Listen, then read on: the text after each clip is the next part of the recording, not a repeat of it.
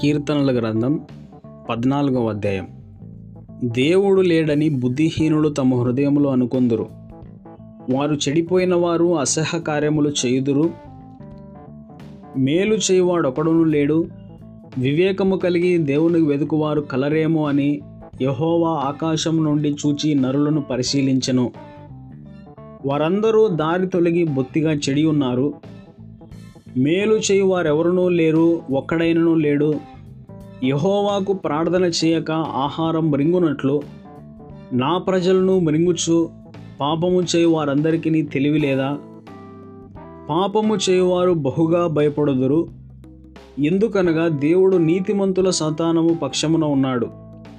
బాధపడు వారి ఆలోచనను మీరు తృణీకరించుదురు. అయినను యహో వారికి ఆశ్రయమై ఉన్నాడు. సియోను నుండి ఇస్రాయేల్నకు రక్షణ కలుగునుగాక యహోవా చెరలోని తన ప్రజలను రప్పించునప్పుడు యాగోబు హర్షించును. ఇస్రాయేలు సంతోషించును.